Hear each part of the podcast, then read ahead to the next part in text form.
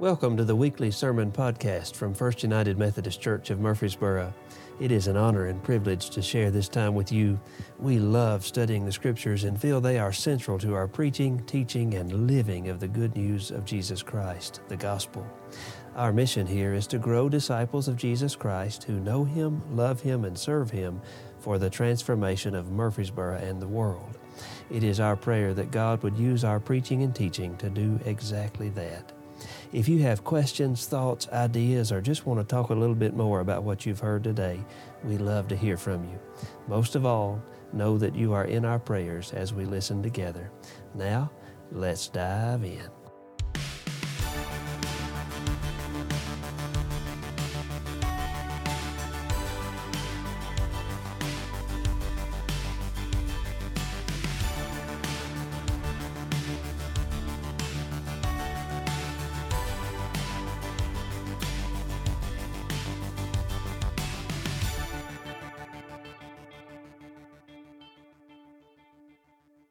This Sunday, I, I, hope that you remember to bring your first response card from our 2024 Ministry Investment Plan Next Steps campaign. That should have gotten to you in the mail maybe a week ago, maybe in the middle of last week. If you didn't get one, it's okay. Don't worry. We've got extras up in the narthex on the big table under the mirror.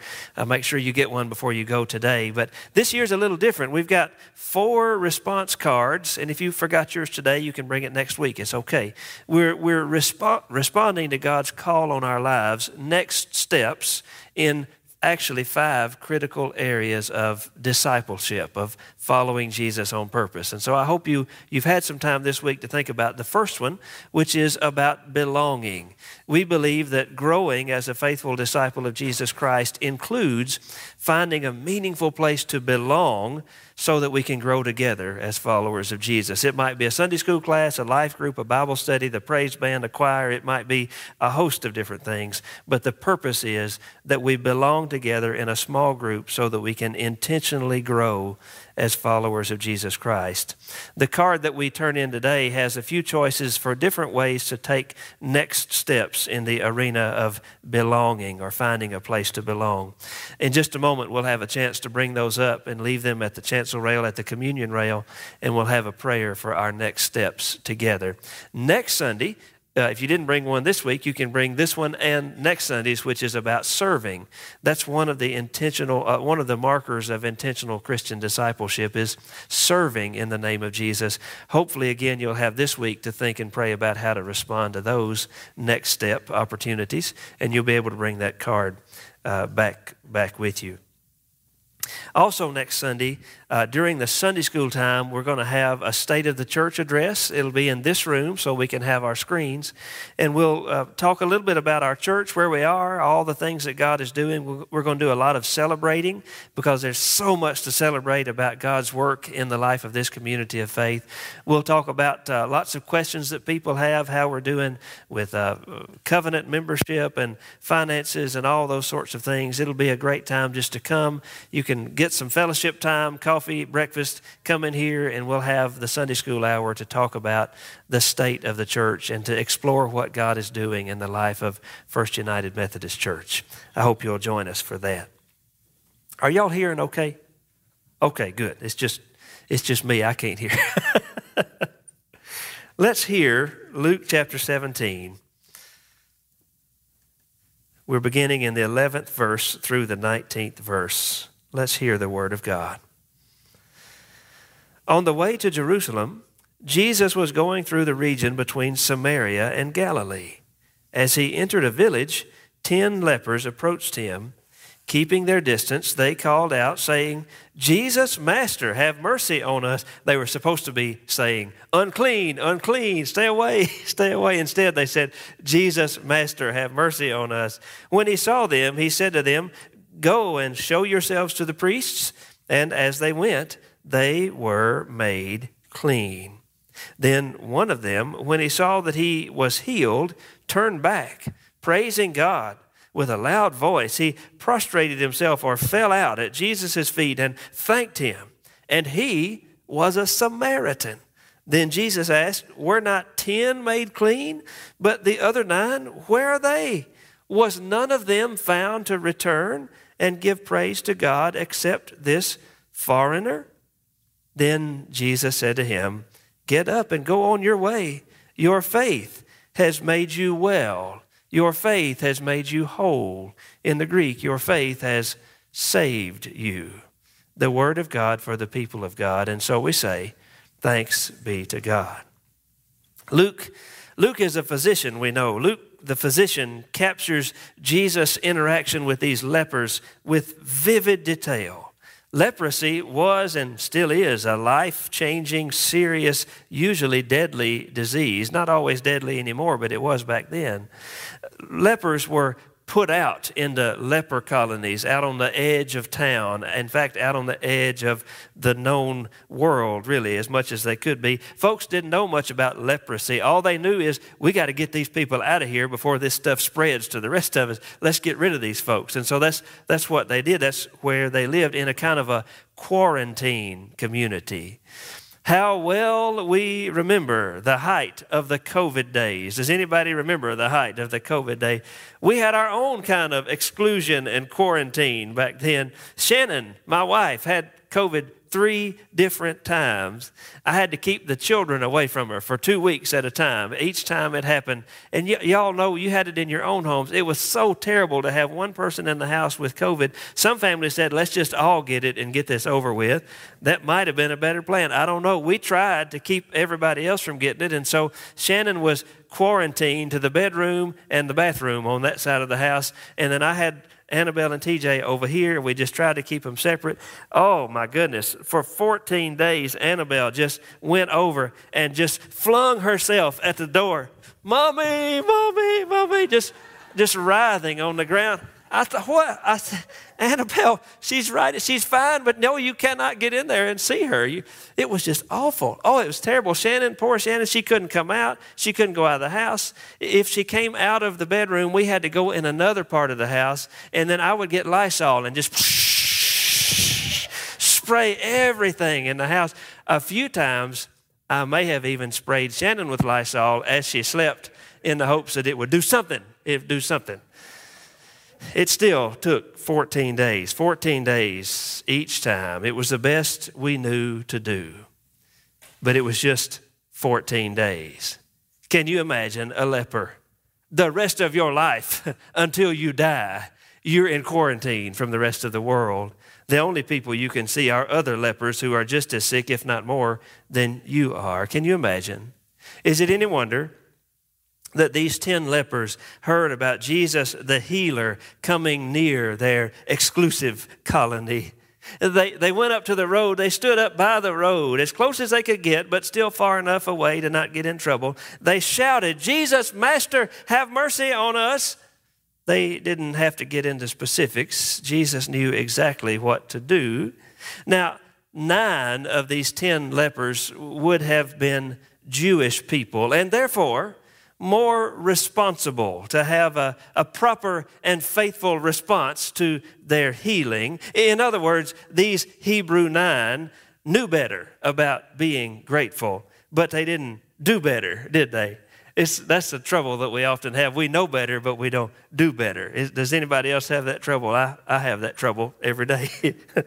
but let's don't pile on them too bad. They've been through a lot of stuff. You know, you got parts of your body falling off. You, you're hurting all the time. You're disfigured and grotesque. You've been ostracized from your community because everybody assumes that you have committed some grievous sin that has brought this judgment of God down on you. It is your punishment which you deserve. No wonder you're in this situation. I, I'm sure I'm sure that these folks weren't thinking clearly, and I'm sure also that Jesus had some measure of compassion and understanding for them. Uh, they have, as Jesus said, they have run off to the priests to be pronounced clean, whole, and forgiven. For these Hebrew nine, they're going to get to return to the fullness of life in their community. Once the priest sees them, They can go back to work, back to family and friends, back to church. Uh, they just probably got too excited about all of that on their way to the priest. Maybe they'll write Jesus a thank you note later. I bet that's what they intend to do. They just kept forgetting to write Jesus a thank you note. I'm sure they didn't mean to be ungrateful, but in this situation with this kind of healing, is there really any kind of neutral gratitude? Is there? Can you have neutral gratitude when you've been healed like this? You're either, the truth is, you're either grateful and you show it, or you're not and you blow it. You're grateful and you show it, or you're not and you blow. Can you say that with me? You're grateful and you show it, or you're not and you blow it. Say it again. You're grateful and you show it, or you're not and you blow it. Feel free to use that with your children. It's not very effective, but you can use it anyway.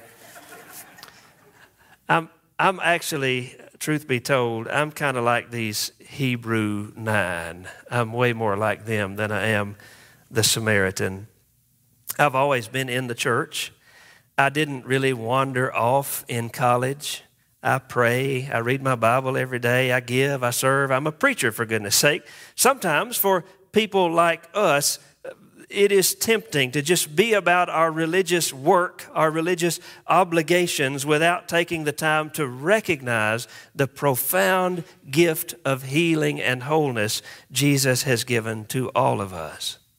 We can, if we're not careful, approach life with an ambivalence toward Jesus. Do you know what I mean? An ambivalence toward Jesus. We've always known him. I have never not known that Jesus loves me. It's the first song I ever learned. My mama taught me the Lord's Prayer as soon as I could speak. I've been saying the thing two or three times a day for 42 years. I have such a wonderful familiarity with Jesus. I'm not surprised that Jesus healed the Hebrew nine. Of course, he healed him. It's what he does. I'm not ever surprised, but I'm also not always grateful.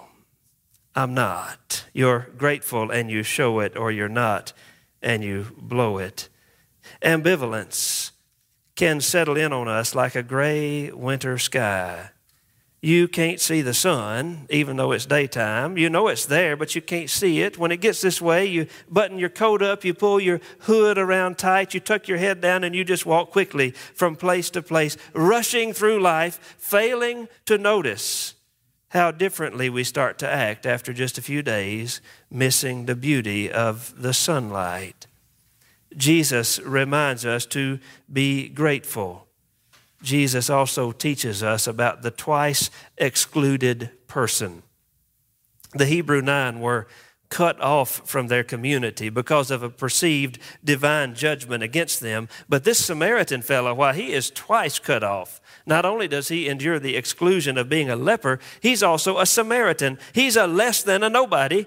His whole religious world has said he is unworthy of the love of God. So, what if he gets healed? What does he have to go back to except this soul crushing existence as a, a less than? We don't expect anything from this Samaritan. He is a throwaway person. That's what he is a throwaway person. We don't expect anything from him. And yet, he's the one from whom we are invited to learn. He's the one who comes back to fall at Jesus' feet in worship, to praise and thank God that he's been made whole. We learn from him about how to be thankful. And we learn from Jesus that there actually are no throwaway people. The Hebrew nine missed a profound opportunity here it did not cost them their healing.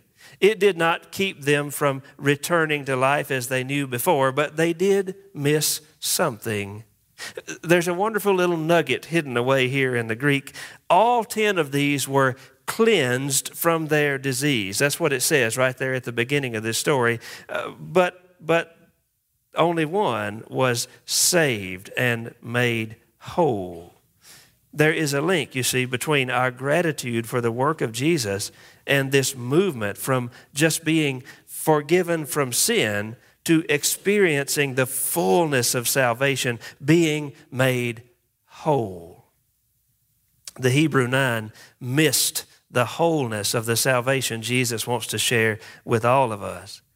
All 10 of these lepers cry out in the name of Jesus. They believe he can do something. They know how to ask, they know how to pray, they know how to follow instructions. But this Samaritan, the throwaway person, he, he gets doubly blessed when he falls at Jesus' feet to say, Thank you. Thank you. You're either grateful and you show it, or you're not and you blow it. Jesus says, Get up, go on your way. Your faith has made you whole.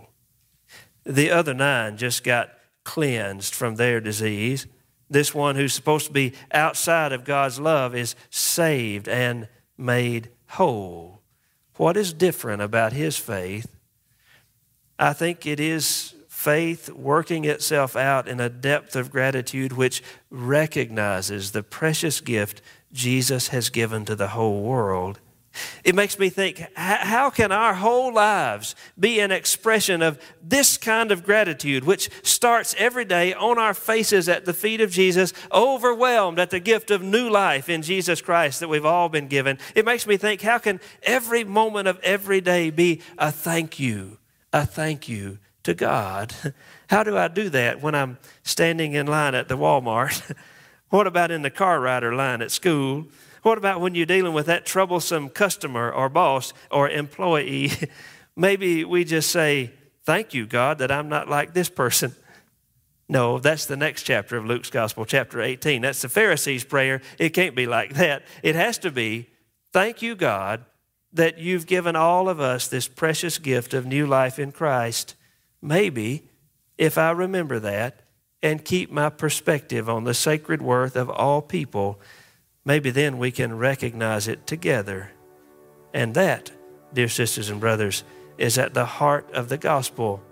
Our gratitude for what God is doing in Jesus opens our eyes to see that there are no throwaway people, that Jesus came for all of us, no matter what when you realize that you have been the fortunate recipient of this gift you didn't deserve, you can't help but live a generous life.